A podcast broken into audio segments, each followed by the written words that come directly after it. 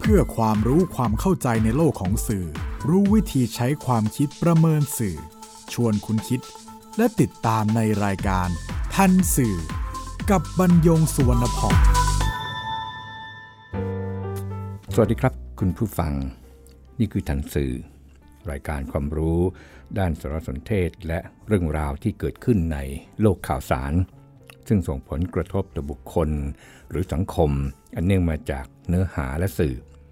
นำมาเรียนรู้ร่วมกันเพื่อก้าวไปสู่สังคมคุณภาพ ออกอากาศทางไทย PBS Radio on Podcast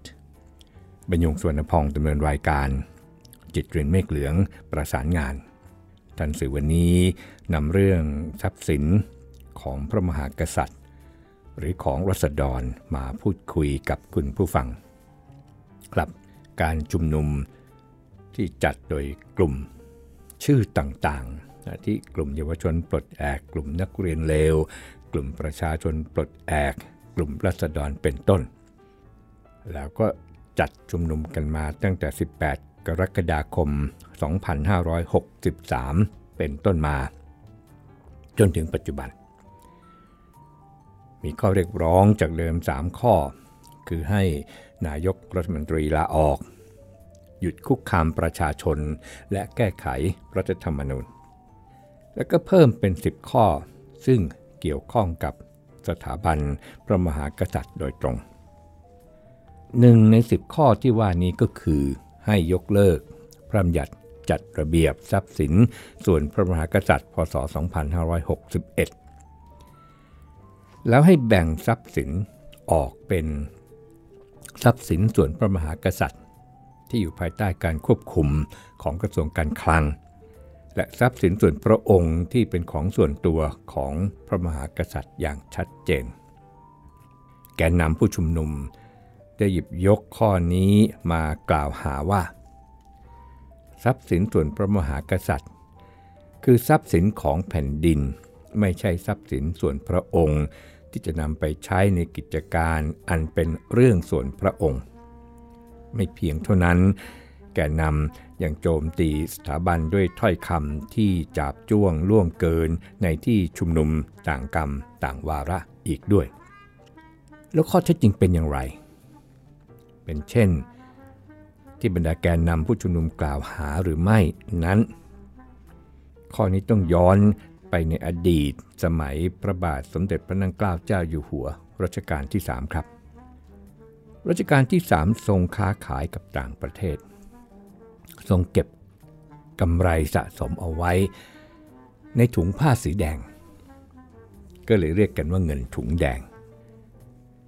แล้วก็เก็บไว้ข้างพระแท่นที่บรรทม ก็เลยเรียกว่าเงินข้างที่ ครั้นกำไรเนี่ยมีมากขึ้นเป็นลำดับ จึงเก็บไว้ในห้องข้างๆที่บรรทม ก็เลยเรียกกันว่า คลังข้างที่ รับสั่งว่าให้ไว้เป็นทุนสำรองแก่แผ่นดินในยามบ้านเมืองขับขัน ก็ไม่คาดคิดนะครับว่าวิกฤตการณ์รอสอ112 ซึ่งตรงกับพศ 2426 ที่สยาม สมัยนั้นบ้านเรายัาง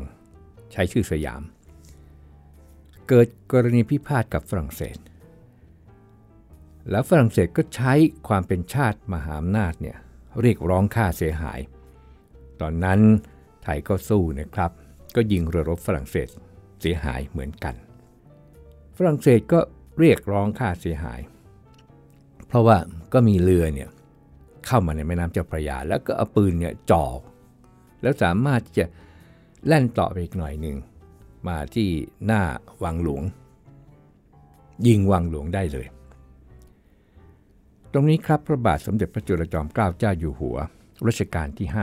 5 ทรงนำเงินถุงแดงที่รัชกาลที่3ทรงสะสมไว้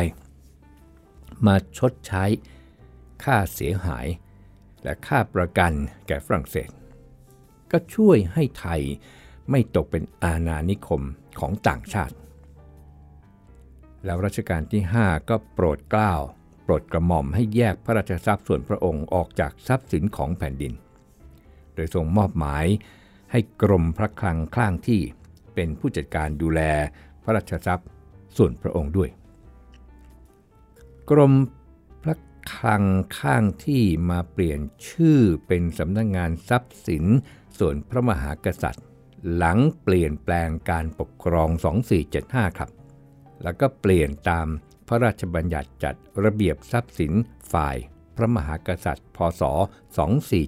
2479 ถ้าจะพูดตรงๆนะครับ ก็คือคณะราษฎรหรือคณะรัษฎร ได้ยึดกรมพระคลังข้างที่จากพระมหากษัตริย์ไปเป็นของรัฐบาลคณะรัษฎรครับ ทีนี้มีคำอธิบายเพิ่มเติมซึ่งน่าสนใจมากจาก ศาสตราจารย์ดรบวรศักดิ์อวนโนก็คือ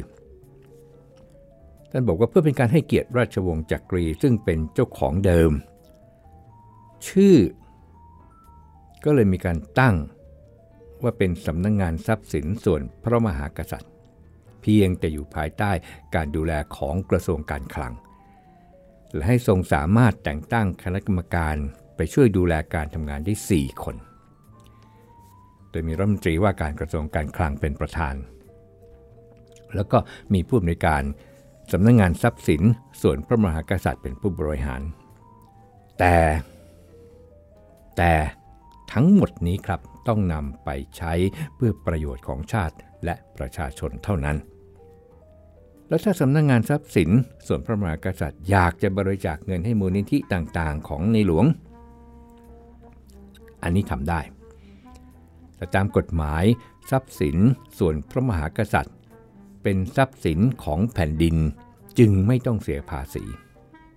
แต่ว่าเงินปันผลที่ได้จากการถือหุ้นบริษัทต่างๆ อันนี้มีการหักภาษีหน้าที่จ่ายก็เป็นเรื่องปกติตามกฎหมาย คุณผู้ฟังที่สนใจอยากจะทราบเพิ่มเติมนะครับ เข้าไปในเว็บไซต์ของสำนักงงานทรัพย์สินส่วนพระมหากษัตริย์ ซึ่งปัจจุบันเป็นสำนักงงานทรัพย์สินพระมหากษัตริย์ ในนั้นครับมีรายละเอียดต่างๆ ทั้งหลายอยู่ ส่วนรายได้ของทรัพย์สิน ส่วนพระมหากษัตริย์ ก็จะนำไปลงทุนต่อในกิจการต่างๆ เพื่อให้ได้ดอกผล แต่ว่า ดอกผลเมื่อได้มาก็ต้องนำไปส่งเสริมกิจกรรมที่เป็นประโยชน์แก่ส่วนรวมต่อไป ก็จะมีเงินอยู่ส่วนหนึ่งครับที่ ถวายให้พระมหากษัตริย์ในแต่ละปี อันนี้ก็เป็นตามพระราชอัธยาศัยบ้างตามสมควร จะเรียกว่าเงินตำแหน่งก็คงจะได้กระมังครับ ถึงกระนั้นเดิมเนี่ยทรัพย์สินตรงนี้ก็เป็นของราชวงศ์จักรีมาก่อน พอเปลี่ยนแปลงการปกครอง ก็ไปนำของพระองค์เนี่ยมาเป็นสมบัติของชาติครับ ตรงนี้ครับที่เป็นคำสำคัญ และเป็นคำที่ถูกแกนนำผู้ชุมนุมเนี่ยมองข้าม น่าจะเป็นเจตนาหรือไม่เจตนาหรือไม่ทราบข้อมูลหรืออะไรก็สุดแล้วแต่ ทีนี้มาถึงทรัพย์สินส่วนพระองค์ ก็ชัดเจนนะครับเพราะส่วนตัวส่วนพระองค์ ก็ต้องเป็นของท่าน และทรัพย์สินส่วนพระองค์ตรงนี้ครับ ย้ำว่าต้องเสียภาษี ทีนี้มีมูลนิธิ มูลนิธิเนี่ยที่ทรงแต่งตั้ง เงินประเดิมนี่นะครับ ก็เป็นเงินส่วนพระองค์ ที่ทรงใช้ตั้งมูลนิธิ ทีนี้มูลนิธิเนี่ยจะเสียภาษีหรือไม่ ก็ต้องเป็นไปตามกฎหมายอีกเช่นกันครับ ซึ่งกฎหมายอันนี้ชัดเจน แล้วก็มูลนิธิที่เอกชนหรือใครก็แล้วแต่ ถ้าตั้งขึ้นมาแล้วถ้าเป็นไปตามเงื่อนไขตามวัตถุประสงค์ ตามกฎหมาย ก็จะได้รับการยกเว้นภาษี อันนี้มูลนิธินะครับ อย่างเช่น มูลนิธิอนันทมหิดลวัตถุประสงค์ก็เพื่อมอบทุนแก่นักเรียนเรียนดีไปศึกษาต่อต่างประเทศในสาขาวิชาสำคัญสำคัญ ที่บ้านเราเนี่ยขาดแคลนหรืออย่างเช่น มูลนิธิชัยพัฒนา ก็ตั้งเพื่อสงเคราะห์ช่วยเหลือประชาชนให้อยู่เย็นเป็นสุข อยู่ดีกินดี ก็จะนำไปสู่ความมั่นคงของชาติ ก็เป็นชัยชนะแห่งการพัฒนา คุณผู้ฟังสนใจครับก็ไปดูในเว็บไซต์ของมูลนิธิชาพัฒนาได้ครับ มีอีกหลายมูลนิธินะครับ อย่างเช่น มูลนิธิราชประชาสมาสัย เพื่อช่วยเหลือผู้ผู้ป่วยโรคเรื้อน แล้วก็ต่างๆทั้งหลาย มีทรัพย์สินอีกประเภทหนึ่งครับ ซึ่งไม่ค่อยได้มีการกล่าวถึงกัน แล้วก็อาจารย์บวรศักดิ์วันโนเนี่ยท่านกล่าวถึง คือทรัพย์สินของราชวงศ์จักกรี อันนี้กรมธนรักษ์เนี่ยรับผิดชอบดูแล อะไร ก็คือของมีค่า ที่เป็นทรัพย์สินส่วนพระองค์ของพระมหากษัตริย์รัชกาลต่างๆ ที่ผ่านมา อย่างเช่นเหรียญกาสาบ อย่างเช่น เครื่องราชอิสริยยศ อย่างเช่น เครื่องราชอิสริยาภรณ์รวมทั้งสำนักพระราชวังที่ได้งบประมาณปีละประมาณ 2,000 ล้านบาท ซึ่งก็เดิมอยู่ภายใต้การบัญชาของมนตรี โดยตรง แล้วก็มีเลขาธิการพระราชวังบริหาร ผู้ที่กล่าวนะครับว่าในหลวงทรงได้เงินงบประมาณมากนั้น งบประมาณที่ได้รับ จริงๆก็ไม่ได้เฉพาะพระมหากษัตริย์ แต่ก็ยังมีพระบรมวงศานุวงศ์ใช้จ่ายเกี่ยวกับเงินเดือนข้าราชการ ขาดน้ำมัน ขาดน้ำค่าไฟค่าซ่อมแซม ที่ยังใช้งานสำนักพระราชวังที่ยังใช้งานอยู่ทั้งหมด อันนี้ก็คือเงินงบประมาณที่จ่ายให้กับสำนักพระราชวัง อาจารย์บวรศักดิ์บอกครับว่าถ้าจำไม่ผิดเงินที่ถวายส่วนตัวที่รัฐถวายให้ในหลวงเป็นส่วนพระองค์จริง ๆ ก็คงจะประมาณร้อยล้านบาทต่อปี ส่วนพระบรมสานุวงศ์แต่ละพระองค์ก็ได้น้อยกว่านี้ และเงินส่วนนี้ก็แยก นำไปเป็นทรัพย์สินส่วนพระองค์อีกทีรายได้ที่ประชาชนทูลกล้าวทูลกระหม่อมถวายก็จัดอยู่รวมในทรัพย์สิน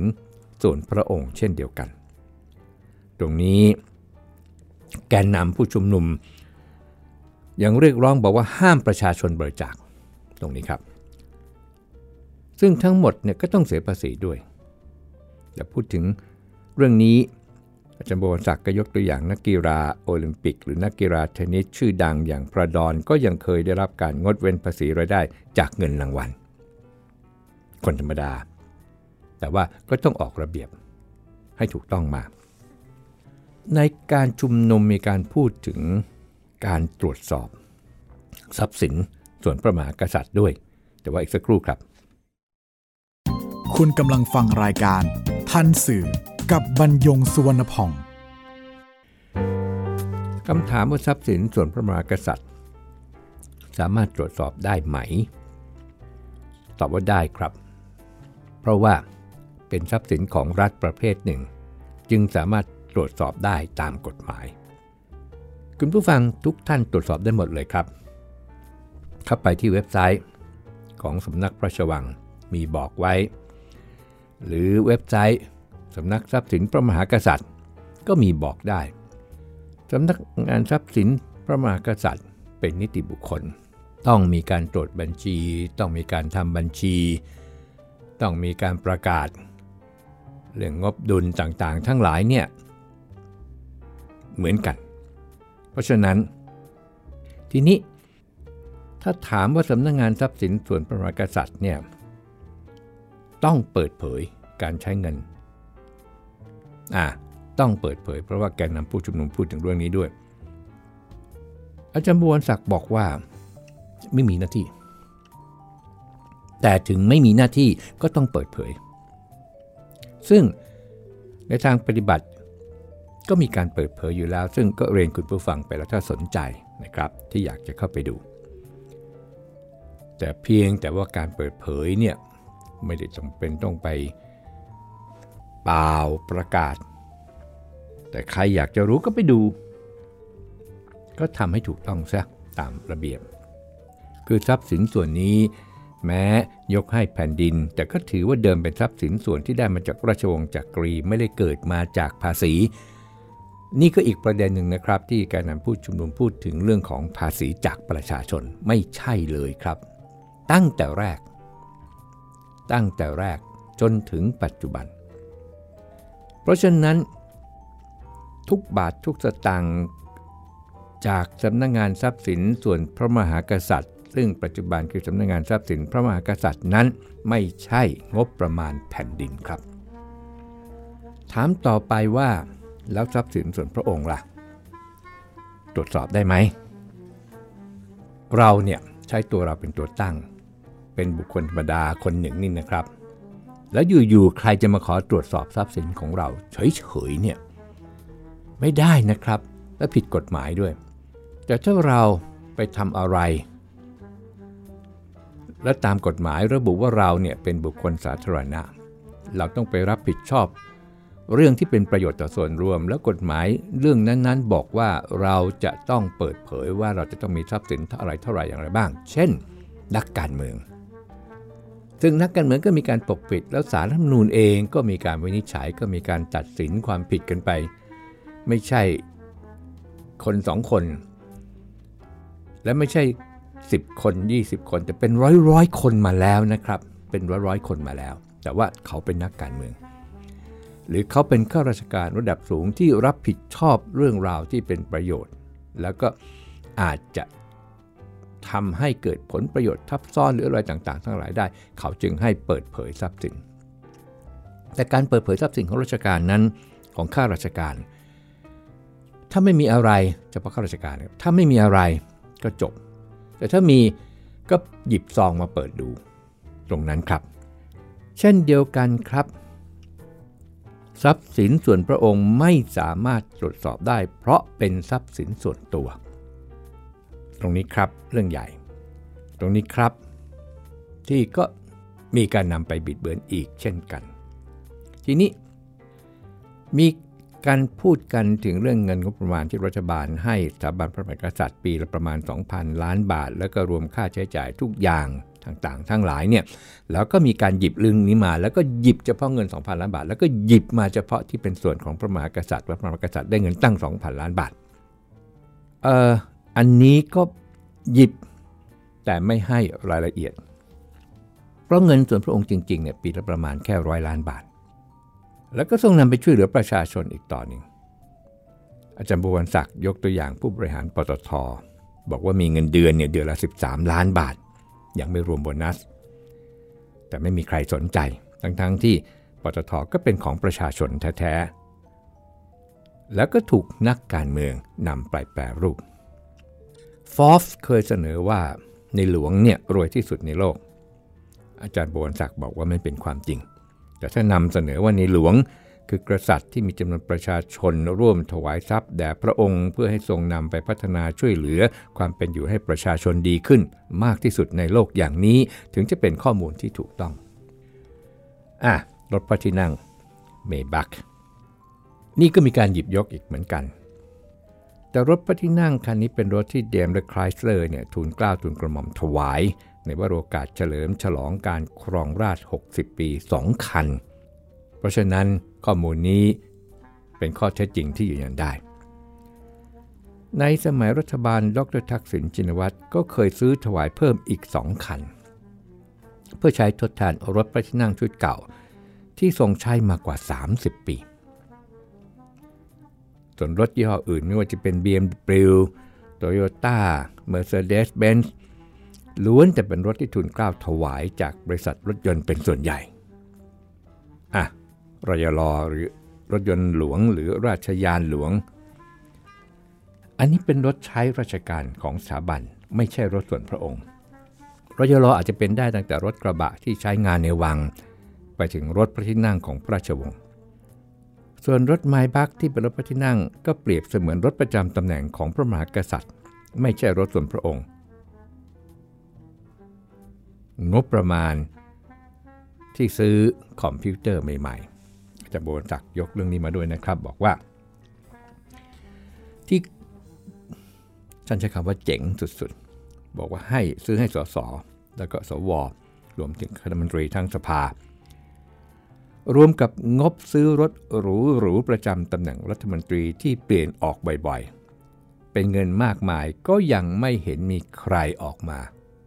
โวยท่านจะกล่าวว่าโวยกันเลย เพราะฉะนั้นการเถียงกันเรื่องแบบนี้จึงยากที่จะจบ มันจึงขึ้นอยู่กับมุมมองและก็ความรู้สึกของคนที่พูด อีกเรื่องหนึ่งครับที่มีการไปพูดกัน ในที่ชุมนุมก็คือ ค่าใช้จ่ายที่ใช้ในพระราชพิธีพระราชทานเพลิงศพพระพี่นาง คือกรมหลวงนราธิวาสราชนครินแล้วก็โดนโจมตี ก็ขึ้นอยู่กับมุมมอง ถ้าจะพูดใครล่ะเป็นคนพูด แต่ถ้ามองอีกอย่างหนึ่งในงานนี้นี่นะครับ มีช่างฝีมือ ทุกแขนง ที่ต้องการจะแสดงฝีมือเพื่อเป็นการฝึกฝน เรียนรู้ สืบสารงานศิลปะชั้นสูง ที่ยากนักจะได้มีโอกาสได้ฝึกฝนอย่างเห็นเป็นรูปธรรม และใช้งานได้จริง ศิลปะจากงานสร้างพระเมนบางอย่างกำลังจะสูญหายไป เหลือแต่ในพิพิธภัณฑ์ นั่นหมายถึงศิลปะที่ตายแล้วแต่ศิลปกรรมในการสร้างพระเมน ไม่ใช่มีเฉพาะสิ่งที่เก่าๆที่สืบทอดมาเท่านั้น แต่มีการประยุกต์คิดค้น เพิ่มเติมหลายอย่าง ศิลปกรรมบางอย่างก็ไม่อาจพบเห็นได้จากงานทั่วไป จะมีก็คืองานพระราชพิธีเท่านั้น แต่ศิลปะบางครั้งก็วัดกันไม่ได้ที่ราคา แต่อยู่ที่คุณค่ามากกว่า ตรงนั้น อาจารย์บวรศักดิ์ย้ำว่าในหลวงรัชกาลที่ 9 คือบุคคลไม่ใช่สถาบัน ในหลวงรัชกาลที่ 9 คือส่วนหนึ่งของสถาบันพระมหากษัตริย์ การที่ฟอร์จัดอันดับ เป็นเรื่องของทรัพย์สินที่ไปรวมส่วนของสถาบันเข้าไปคิดด้วย แล้วก็ไม่ใช่เงินสดทั้งหมด เป็นเพียงค่าประมาณการ ว่าถ้ามีการขายจะมีมูลค่าประมาณนั้นประมาณนี้ ซึ่งข้อเท็จจริงก็ไม่ได้มีการขายทรัพย์สินส่วนพระมหากษัตริย์เลย อย่างเช่นที่ดินก็มีแต่ให้เช่าเป็นส่วนใหญ่และให้เช่าในราคาถูกกว่าราคาตลาดเนี่ยหลายเท่ามาก ครับ อาจารย์บวรศักดิ์เขียนบทความนี้แล้วก็ย้ำจุดประสงค์ว่าไม่ได้ต้องการเปลี่ยนแปลงความคิดของคนกลุ่มที่เขา เห็นต่างเห็นค้าน แต่อยากเป็นส่วนหนึ่งที่ช่วยเป็นภูมิต้านทานทางความคิด ให้แก่คนที่จงรักภักดีสถาบันและให้คนไทยได้รับรู้ว่า ประเทศไทยมีผู้คิดล้มล้างระบบสถาบันพระมหากษัตริย์อยู่จริง ครับนำมาเรียนคุณผู้ฟังเนี่ยเพื่อจะได้ข้อมูลทั้งสองด้าน เพราะว่าด้านที่แกนนำผู้ชุมนุมใช้แล้วก็แรง อยู่ข้างเดียวมานาน หลายครั้งที่มีการชุมนุม การที่แกนนำชุมนุมนำกรณีทรัพย์สิน พระมหากษัตริย์ไปกล่าวหาว่าเป็นทรัพย์สินของแผ่นดินหรือของรัษฎรต้องเสียภาษีต้องตรวจสอบต้องนู่นนี่นั่น ข้อมูลที่เป็นรายละเอียดนั้นไม่ได้กล่าวถึง นอกจากไม่ได้กล่าวถึงแล้ว ก็ยังไปเปลี่ยนไปบิด เพราะฉะนั้นนี่คือ fake information ระดับชาติครับที่ทำให้เกิดความเข้าใจผิด ทั้งแก่ผู้เข้าร่วมชุมนุม และทั้งแก่ผู้ที่รับข่าวสารผ่านสื่อออนไลน์ รวมทั้งคนทั่วไปที่เกิดความสับสนครับ ทั้งหมดนี้ก็คือสารสนเทศที่นำมาเรียนคุณผู้ฟังในทันสื่อวันนี้ พบกันใหม่ในทันสื่อไทย PBS Radio and Podcast บรรยงสวนพอง สวัสดีครับ ติดตามรายการทันสื่อได้ทางไทย PBS Podcast เว็บไซต์ thaipbspodcast.com แอปพลิเคชัน Thai PBS Podcast และ YouTube Channel Thai PBS Podcast